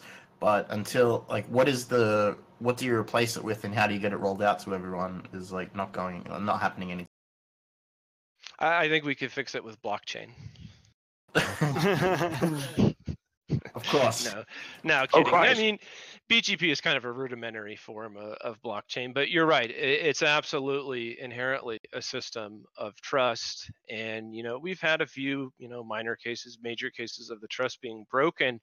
But, you know, I really truly hope that we don't have, you know, the day of reckoning where there is, you know, nation state hijacks, you know, and I mean, a lot of this stuff has been insinuated with China Telecom, you know, this is some of the other stuff that we took a look, look at recently. And, you know, we didn't really see any malicious intent. It was a provider, I think, of the one a couple months ago in Nigeria that made a configuration change error, and then that got passed upstream. And then, you know, China Telecom started announcing it. And, you know, I, I don't know to the degree, nor do I want to make the judgment of malice, but, you know, maybe the day will come, and I hope that it doesn't. And, you know, we have to, a real sit down moment that we need better better implications or better uh, solutions. Fucking hope it comes. Yeah, I think it's going to. It's just a matter of time, right? Like, it, how can some like there's spectrum of actors, right? On bad or good, and you can't get down to adversarial asymmetric warfare and not have uh, an adversary like try something if they want to try it, even if it's just for the lol or terrorism or whatever. Yeah, and a recent example, and I don't want to sidetrack, but what you kind of got me thinking on a random thought there is the uh, the Bitcoin bomb scare that we saw recently. right. You know, we at Bad Packets and our, and our colleagues have been tracking the sextortion scam, which has been highly profitable. I mean, I know Bitcoin unfortunately is greatly down in price, but they've made well over half a million US dollars with this extortion scams you know, and then suddenly we burst on the scene with the bomb threats. And we know it didn't make any money. You know, I, I, tracked it pretty closely for a week. I think one of the addresses finally got some payment that might have went somewhere, but it, it really wasn't to make money. And if it was an attempt to make money, it was really stupid. You know, and I don't want to call it use words like cyber terrorism, but it was really, in my opinion, t- to incite chaos. You know, we saw government buildings, schools, companies ev- evacuated due to this and eventually word got out hey you know it's a scam you know no real scare But the same type of thing as you kind of hinted there, like this could be done in regards to BGP, and you know, I, I just hope that day doesn't come. Ooh. Yeah. I would uh question I wanted to ask is uh, what's something that's like big on your radar, like or some field or piece of what you do um, that you find is like really interesting that people might not know about or might not be uh, make the news as much. Um, I don't really have anything too exciting because I kind of myself get excited by the trivial, trivial, mundane kind of stuff. But I mean, we've been able to fingerprint a lot of different types of traffic. Um, I kind of obsessively look at some of our dashboards, you know, by time that I obsessively spend on Twitter. So, in that regard, I don't really have any too, you know, exciting or revealing things. But one thing right now that I've kind of tuned out because it became too noisy is just the constant level of PHP related exploits. Um, you see a lot of the ThinkPHP stuff that's going around. Um, I think it was PHP 5 has reached end of life. I apologize, I don't know exactly the details on that, but just the amount of those is, is in my opinion, gotten out of control. But I've kind of tuned it out. I've become kind of tone deaf to it. It's just so frequent. But beyond that, I don't really have any kind of secret sauce excitement. I sort of feel like the the PHP stuff is like it's always been in the background forever since PHP, and uh, now that you know people have stopped pa- or aren't receiving patches, it's just gonna it's just increased. But uh, like it's just sort of um I don't know like yeah once you can't once you don't get that update like that message to update anymore, and then you just stop updating. Yeah. Yeah, it's going to be really interesting when we reach uh, end of life next year for Windows 7, uh, Server 2003, and whatever else is affected, because it isn't like they're magically going to update to Windows Server 2016 or 19 or all those Windows 7 machines. So I know Microsoft is going to monetize their extended support, but I think that's something that's going to be very interesting in January of next year where that's going to go. Oh yeah, I mean, hell, do we know if the IRS ever actually moved off Windows XP? Like, McAfee probably does. oh, Oh Christ! Um, so you've you've touched a lot on on the mundane aspects of things that you find interesting. Um, what what sort of things are you talking about? Because I mean, I feel like that's probably what a lot of us think about the things that we're actually into, even though a lot of it's actually very cool. Um, so I guess you want to discuss any of that sort of thing, of the stuff that you actually find interesting about what you do.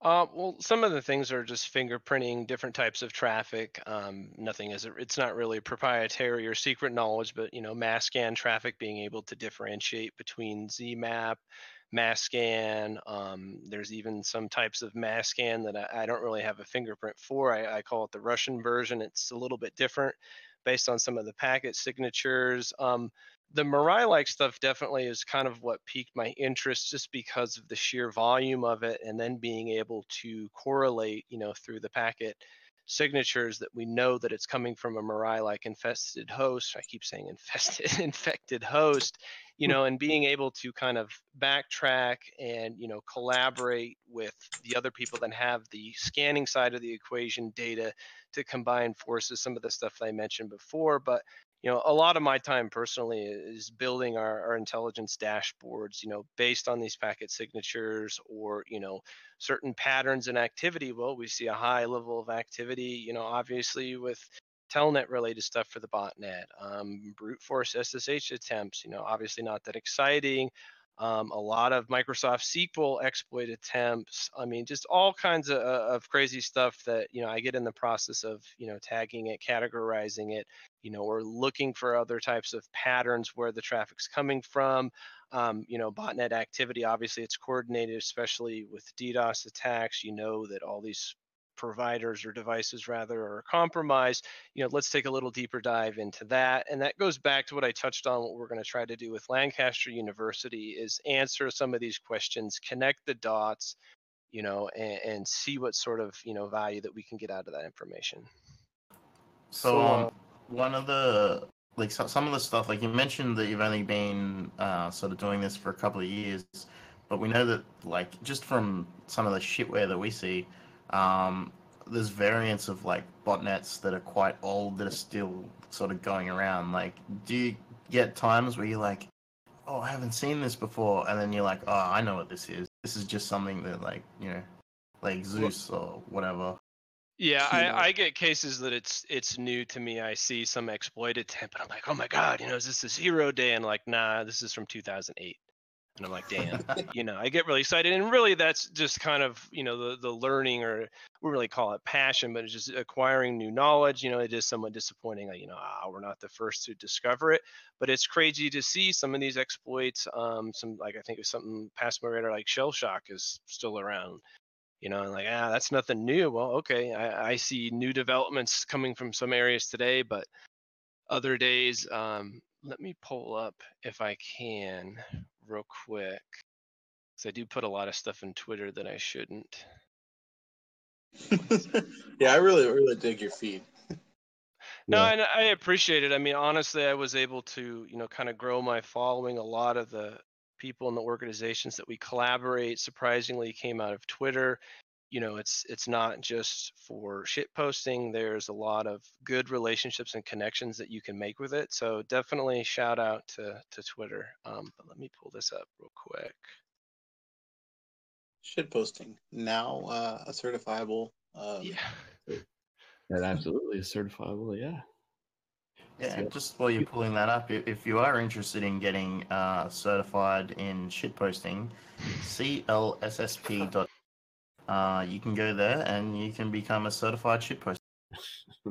Yeah, or you just uh, follow us on uh, Patreon. You'll see the the rules there. It's a ten dollar uh, Patreon um, tier, or two dollars you get the virtual one. Um, we need but to yeah, we actually sent out a huge batch of them today. We're gonna send out another batch of them tomorrow. Um, all these unmarked envelopes um, are sketchy to bring to the post office, so we could drive to different ones, um, even sketchier. So it's taken a while, but we're getting there. There's no, there's no like uh, nondescript powders or anything like that in there. No, no. But when you when you wear latex gloves to the post office, Yeah. I've said too much. I remember this one time I tried to go to the post office and I had a joint in my pocket, and there was just like this old lady who was there, and she just had the nastiest look on her face. And then I handed her my letter, and she's like, "Oh, why'd you write it so small? Uh, the address so small in the corner?" I'm like, well, "You said put it in the corner." And she just got so mad when she smelled the weed. She's like, "You're not you're not shipping weed, are you?" I'm like, "No, open it up. It's just a letter." Wait, trying to scold you? Oh yeah, she totally sold me. She's like some like ninety year old lady, like the kind that would like tell you to get off her. Nice. I would tell you that too. She would tell you to get off her nest.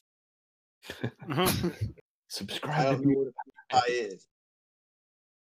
Uh, bad packets. Do you want to go into a bit more about these, uh, like, um, custom scanners that you're talking about? Um, the ZMAP one that I mentioned saved here. Excuse. Me. Yeah, he was looking for was- something where we had a little divergent. Yeah, no, I actually have some other talk about exciting, but the the thing that I found, and I can dig it up later. I can off was it's a mass scan, but it didn't match some of the other signatures, and we've seen it primarily coming from hosts out of Russia. So again, not for the Russian. It just seemed really interesting. Match the standard, but I'll dig that up later. Hear that? uh, um, go ahead. Do the packets come with uh with the Adidas straps? Um, I don't. I'd have to. So a question from the Twitch. Uh, do you see a lot of massive MySQL compromise attempts using default included anonymous user? Yeah, we actually see a, a ton of those kind of effective that disregard that, but I've filtered that out along with a lot of PH stuff, PHP stuff that I look at daily. But it's some days, uh, excuse me, stuff top telnet traffic. Um, I haven't really looked much into it. Uh, There was a, a post probably a month lab. We should really look at that as well, but unfortunately, I never did. It just didn't. just- I Uh, your uh, push to talk break me might up. be messed up. Uh, Yeah, Oh. let me just quickly. Um, I'm just gonna quickly swap the server again, and then Ah, okay. we'll Do, do, do, do. elevator music, please. It's live, everybody. Live. Good.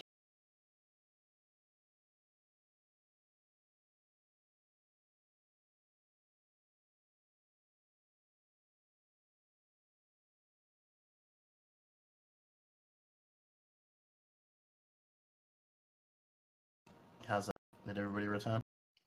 Yeah. I'm here. Uh, that you've stopped Hello. dropping out. Let's continue.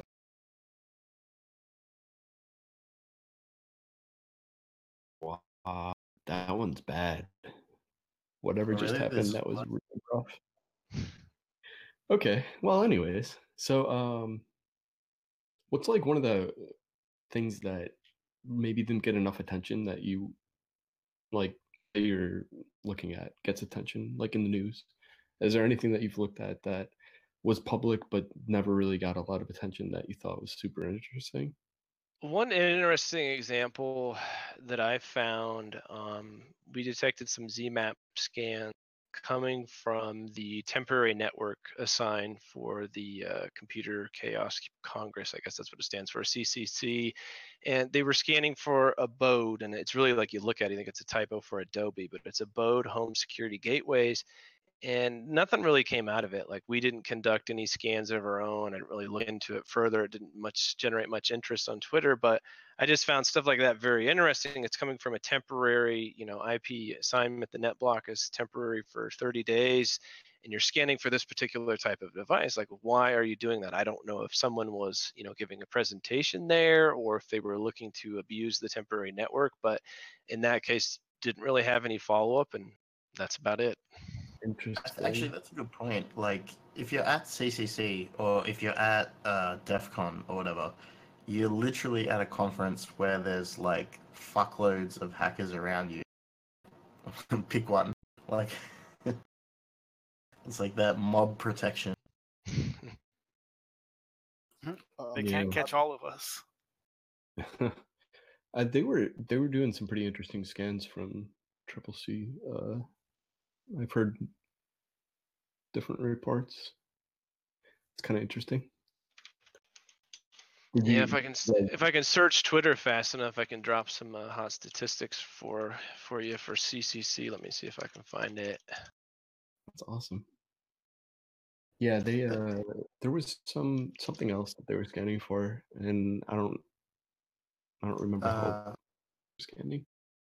in in Twitch chat, um, Plasmaz has, has posted a uh, a motherboard link to. I don't think this is the recent one. This is a few years where they um invaded millions of servers with a. The, the internet is ours. Yeah, thirty-two C three. So that's what two years, two two cons ago. How Wait. would you differentiate like a ZMAP from a mass scan based on inspecting the network traffic? So the ZMAP traffic, and let me pull it up because I don't want to misspeak here. Um, typically, in the, if you look at the IPv4 IPv4 header, you're going to see uh, ID of 54321. So right away, that's pretty easy to identify. That's not the whole signature of ZMAP. Typically, we see a TCP window size of 65, 535, which I believe is the maximum window size in addition to again having ID equals 54321. So that's an easy thing to spot with kind of the standard fair ZMAP. Mass scan traffic um, typically will have a TCP window of 100, or excuse me, 1024, 1024 bytes. There's some other little signatures you can pull out of that, but in general, those are the two easiest indicators that you can use to filter that traffic or to spot it. Thank you. And uh, bonus one again, because none of this is proprietary or secret. The Mirai like fingerprint, the TCP sequence number. Usually it's in decimal or, or you know hexadecimal or however you encode and pull out your traffic. That's going to be equal to the destination IP address of the target that it's scanning. And we do kind of provide some of an illustrative example on our, our site that shares the data. And I wrote an older blog post. It's kind of easier to illustrate or rather understand if you kind of look as as the destination or target IP address changes, that sequence number changes accordingly when you expect that traffic. And that behavior is actually intentional. If you look at the source code of the original Mirai botnet, that was definitely a feature, uh, not a bug. That's uh, it sounds like with things like that, there's quite a bit of configuration that goes into uh, you know, into signature, like into the signature building process for these uh, these types of cases. Yeah, I mean, honestly, there is a wealth of information you can extract from an IP header alone. And I'll, I'll let you know, like, I don't do this is kind of my Achilles heel is I don't do anything with IPv6 at this time. Um, maybe in the future, but with IPv4 stuff, there's a wealth of information that you can grab just from the headers alone. Interesting.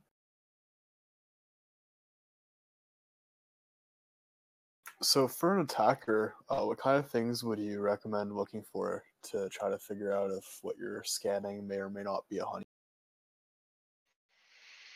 Um, in that case, I probably can't provide too specific advice. Um, more so because I just don't, I don't have it. But it really is not for, or really speaking of the the honeypot itself, but it's like, what are you scanning? And why I bring that up is if you're mass scanning the internet, you're not conducting a targeted scan. So, you know, if you have a network uh, of honeypots that can kind of correlate this evidence and know, you know, we see a lot of mass scan activity, we know that it's not a targeted attack. So if you're looking, you know, speaking of air quotes here as an attacker to, to pick your target, well, choose your targets wisely. You know, if you're conducting, if you're going to cast a wide net, chances are pretty much you're going to hit somebody's honeypot. So it's more of choose the target wisely and not just kind of opportun- opportunistically scan the entire internet for stuff.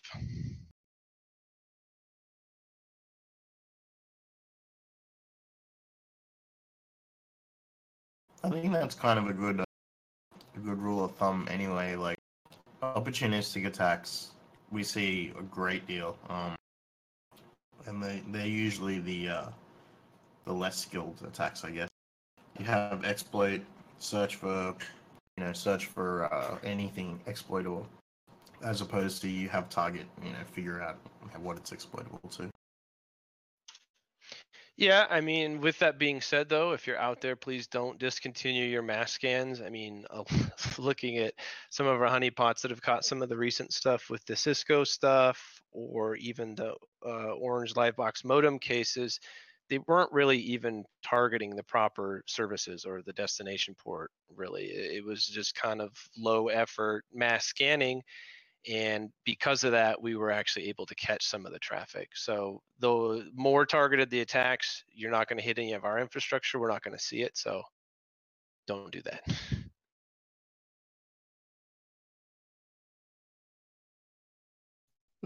Keep it lazy. yes Yeah. please Can you give people an idea of? So there, there's definitely. I know there's people listening that uh, have kind of multiple hats that they wear, right? Can you give people an idea of what tips the scales for you guys to start involving law enforcement? Um, well, easy.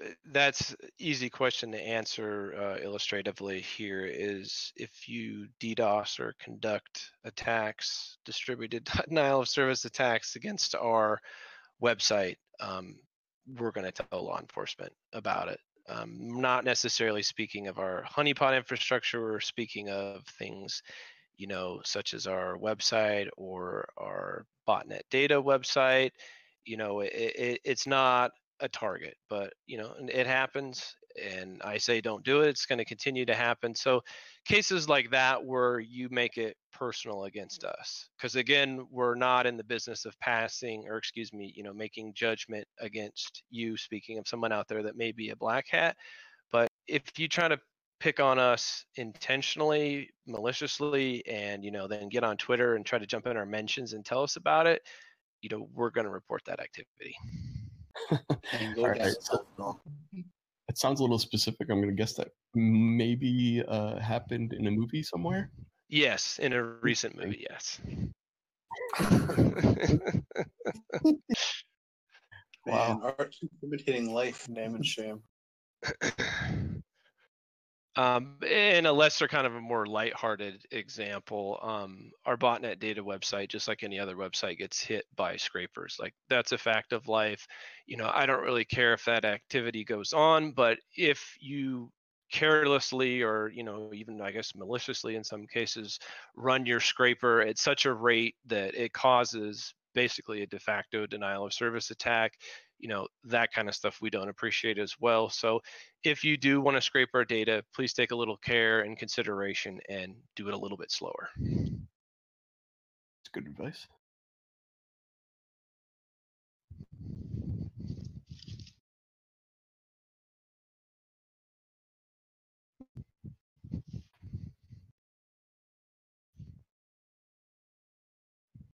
So I guess what are some of the approaches that you take to sort of scale um, and move your operation to make it bigger? Because I mean, I know that you you're saying more targeted attacks aren't going to hit your infrastructure directly, but are you like actively developing, I guess, more uh, ways to um, be able to honeypot that kind of stuff, or is it just sort of Yeah, so in the mm-hmm. simplest kind of example in that regard is we're always looking up to spin, or rather looking to spin up honeypots in new locations with diverse network providers, you know, autonomous systems all over the world. Like obviously we can't live on everybody's network, but we do want a really good diverse network for our honeypots to resolve or reside on. You know, we don't want just to spin up you know, uh, not that anybody would spin up anything on Amazon, but you know, if we just stuck with one service provider to spin up our honeypots, is you're really going to miss a lot, or really you're just hindering your visibility. So we look to have diversity in the countries that our honeypots are in, the network providers, um, you know, other factors like that. But again, it's you have to have if you're going to cast a wide net, you know, regardless of all this, we're still going to catch it. But in the cases where, you know, maybe like in the case with the Orange Livebox modems that were predominantly in France or Spain, had we not had visibility in these regions, you know, we may have never detected those scans. Now, do you see a lot of things, I guess, that are are um, like targeted towards one specific geolocation too? Like, so you're if you're in like a specific area and say somebody's only targeting one country, are you able to detect that, or are you seeing things like that specifically, or is it more just uh, mass scan?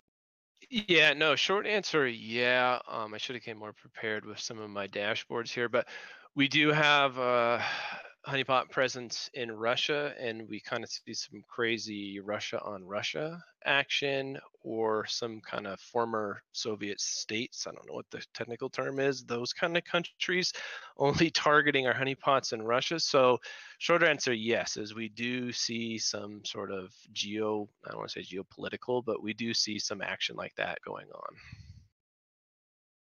Yeah, that's interesting because you're. I was seeing um, some of the stuff that you you posted about like new Mirai infected hosts that are, um, you know, attacked by country and stuff like that, or they're being propped up by country. And it, it's interesting to see the breakdown of it by country for specific uh, exploits and um, malwares. Yeah, and I, I wish I could offer more insight on that on our, our, our daily tweets because right now it's just kind of top 10 countries, top five providers. I mean, you can go to our website, mirai.badpackets.net, and grab that data. Um, if you want, anybody wants CSV export or API, I mean, we provide that. Very easily to anybody who's interested in that. But in regards to like the patterns being able to to correlate from there, I mean, obviously China has a, a massive problem with their IoT and a lot of their security practices that they've been on the top of our list for a while. But you know, if I could pull up, I wish I could pull up one of the old uh, graphs that I may actually have to do a new one soon for 2018. Is when you kind of look at it at the macro level or looking at it uh, over a period of time, like a year, you do see some pretty crazy trends. Um, let me dig it up and I'll post it in the channel, even though it's old. Give me one sec. Graph shows. Nope, that's not it. Yeah, my problem is I, I put too much too much in Twitter. Twitter should not be my uh, repository for this stuff.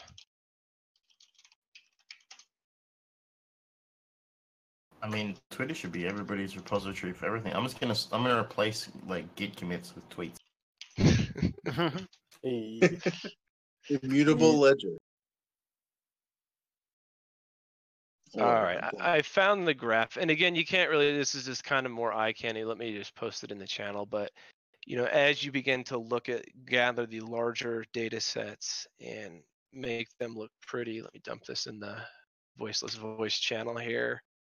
As you can really see, some kind of crazy patterns and activity stand out. So this one was for 2017 to whatever halfway through 2018 but you know activities where we saw the satori botnet coming on the scene towards the end of 2017 you're seeing crazy activity as devices in argentina um, that, i believe that was the huawei zero day that was used popping up so again mostly eye candy in this case but you can really kind of see some crazy patterns pop up over time um, flash forward to week 19 i had to break this down by weeks in 2018 like mexico had a major problem there for a while but it, it's just curious to see especially um, even with russia that continues to top our charts to this day like where the timeline there where they started popping up at the end of 2016 and really there's just been no remediation efforts to correct the devices and they just continually get reinfected over and over and over again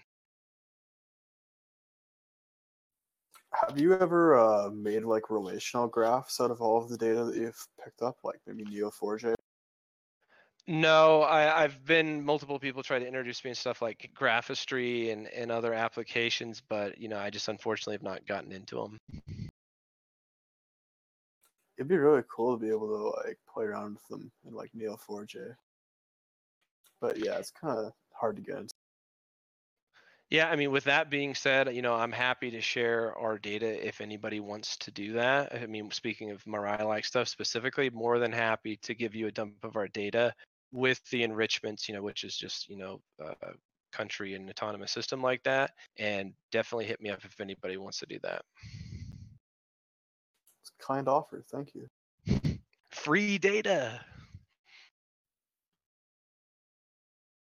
The best kind. So, do you have any uh, predictions based on your data of what is to come with the state of the internet and IoT and everything like that? Um, it's a good question. We don't have. I wish we could say that we got some cool, you know, machine learning, AI, predictive analytics stuff. Um, we don't have anything like that at, this time, but really is not as exciting as it sounds. It's going to be more of the same.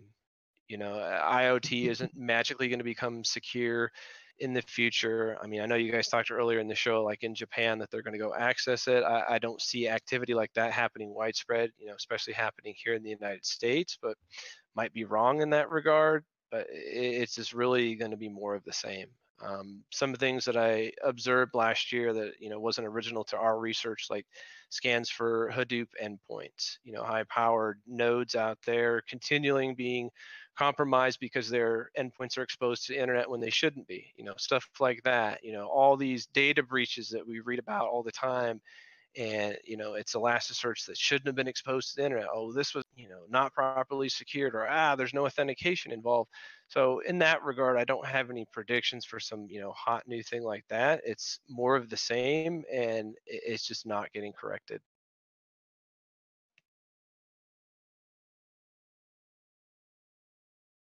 So, uh, I is mean, there it's good for anything you would recommend bad guys not?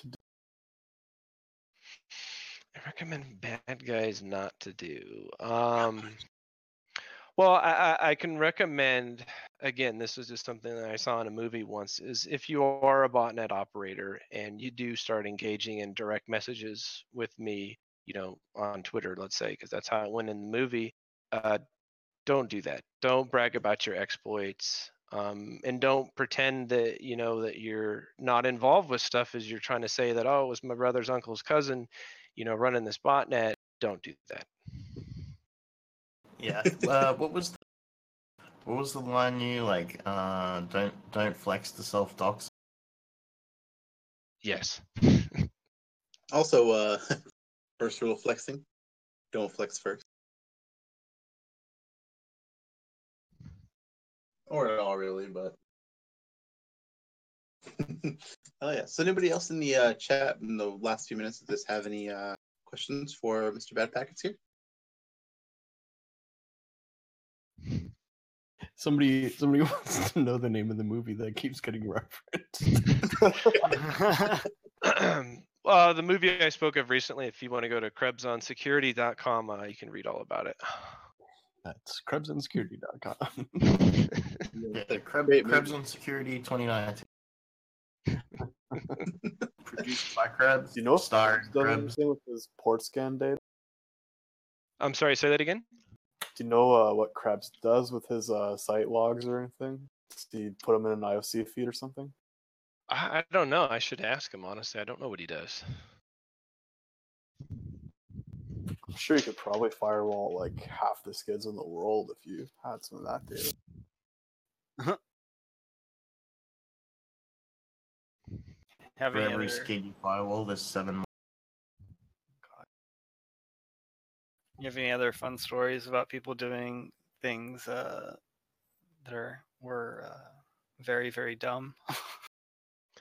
Um, I, I got a few that we, we could pull from here, but I, I just flipped back to, to Twitter, kind of had the AD, ADHD kick in there. Um, back to the CCC, so the 35CC, the most recent one, we did a little traffic analysis of the temporary net block we spoke of earlier. It was just for 30 days. So of the traffic that came from that net block, that prefix, 75% of it was ZMAP scans, 24% was mass scan, and 1% was HTTP request. So overall, I'm not going to say again because we don't attribute malice that it was not maliciously or abused, but it's just those one-off cases like that abode home security gateway. It was like, well, why are you guys looking for it? You know, and again, this was in a conference that I attended. I don't know if somebody gave a talk, but it's just those unanswered questions that we'll never know. You know, maybe years later, you know, some exploit will come out, but stuff like that, I don't know. Uh, Plasmaz one in Twitch asked, "What's the biggest thing you've learned in this adventure?"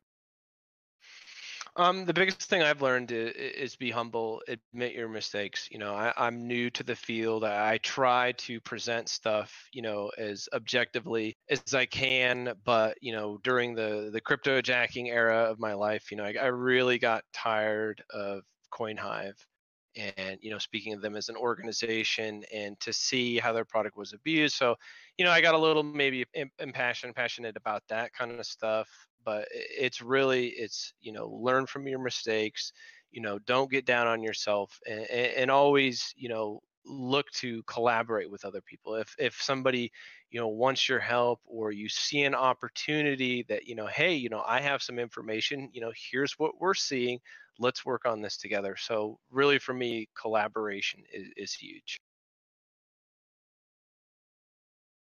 Yeah, definitely. There's a lot of people that are doing similar projects, and it's like the thing is, is that not one person will be ever able to aggregate all of the data in the way that they would probably like to, or in a way that they could even see themselves trying to do, because there's just so much data and information that is just constantly hitting everybody every day. But Yeah, it'd be nice if we all had some massive feed that we could tap into, but as you say, that's never going to happen. But you know, with that being said, it's always good to say, hey, you know, are you seeing this? This is how I've built a lot of relationships, met a lot of good people along the way. You know, especially through Twitter. is you know hey what are you guys seeing like hey you know i've located these c2s or you know hey we see this you know let's talk about it together and, and you know before we disclose or publish our findings you know let's just make sure that we have the facts straight and I do see one question. Sorry to interrupt. One question from the chat. Uh, the DerbyCon stuff. I, I don't really have any comment on. I've never attended that conference. I have seen un- the unfortunate fallout on Twitter. Um, some of the information that was leaked was pretty disgusting. But you know, me being new to the field, I'm not going to say that you know I'm immune to that kind of stuff. But you know, I really hope as a community, like that's not the direction that InfoSec is going. Bling bling. Thanks for uh, Alrighty. hanging out. man. Yeah, absolutely. Thank you. Um, definitely looking forward to more information from you. Um, seeing where your project goes. Definitely gonna hit you up about those uh about the data sources because we're always looking for that kind of stuff as well for our own uh purposes. No, absolutely. If you want to have a conversation offline or in pro- uh, private, I'm more than happy to share the information we have. Beautiful. Yeah, no, awesome stuff. And so yeah, thanks everybody for for hanging out, and um, thanks everybody again for being um, part of our community. And I was actually about to pull up this Patreon list again. and I forgot to because internet is so bad. I literally can't load any pages. Um, We'll we'll double shout next episode. But thank you. Yeah, I'm just gonna start putting people in the show notes. That was gonna. Um, but yeah, so everybody who did, um, as- I know it's been a long time coming. Um, we, I, the logistically trying to get the CLSSPs um, up and at 'em and out to everybody has been tough. And so I thank you guys for your patience. We I sent out a big batch of them, as I said earlier. Um, and so if you are a ten dollar or if you've ever been a ten dollar Patreon subscriber, you get one. And I'm sending out another batch tomorrow. So um, anybody who does want one, I've seen them on Twitter. Um, definitely go for it. And when you do get them, um, make sure you take a picture, put it on your resume. We'll probably start a LinkedIn group um, to verify anybody who has them. And uh, I think we can uh, probably publish the serial numbers as being legitimate, just in case people do try, which I hope they do. Yes, that is that is true. We have um we have a oh, I just the page. I feel like I'm in like 1999 internet. Um, everybody who uh who gets one has a serial number associated with their uh with their CLSSP. A lot of them are are special. If you if you are somebody who's been on the show or somebody that I know, uh, give you a special um meaningful numerological uh, serial. So we'll put the list online somewhere, um, people's handles. Um, the oh yeah, here's a Patreon list. I, was, I meant to shut this out so long ago. So thank you to Rob Poners, Walski, Sterling Archer, um, Matt Houserath, um, Tony Velarde, Gabe Ortiz, Hammer Keyboard, Dead Rabbit, Derek Cooley, Talon, Talon Mayur, James, Josh Glenn, um, Rain McCow, um, A. Nealon, uh, Delesh Mystery, Shuze, and uh, Chaos, who just um, did this as well. Thanks, everybody. You guys keep our stuff. We have a lot of awesome stuff um, planned for the future, and we are on Spotify and iTunes, which you can those links in our show notes. Um, everybody here, we are almost out of time for today, but I thank everybody here for being a part of the podcast. Sorry, I'm trying to get this thing to fucking load and I can't. Here you go. Boom. Show notes. um, Mhm. Yeah. Thanks everybody. Um, if anybody has any parting words before we head out?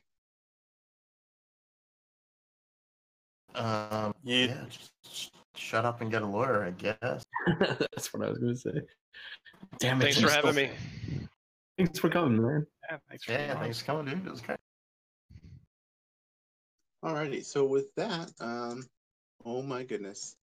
Shut the fuck up, oh. you're a lawyer. Ah, all right. Do you need me to hit the off button? got it. I got it. I can do this for once. All right. And boom.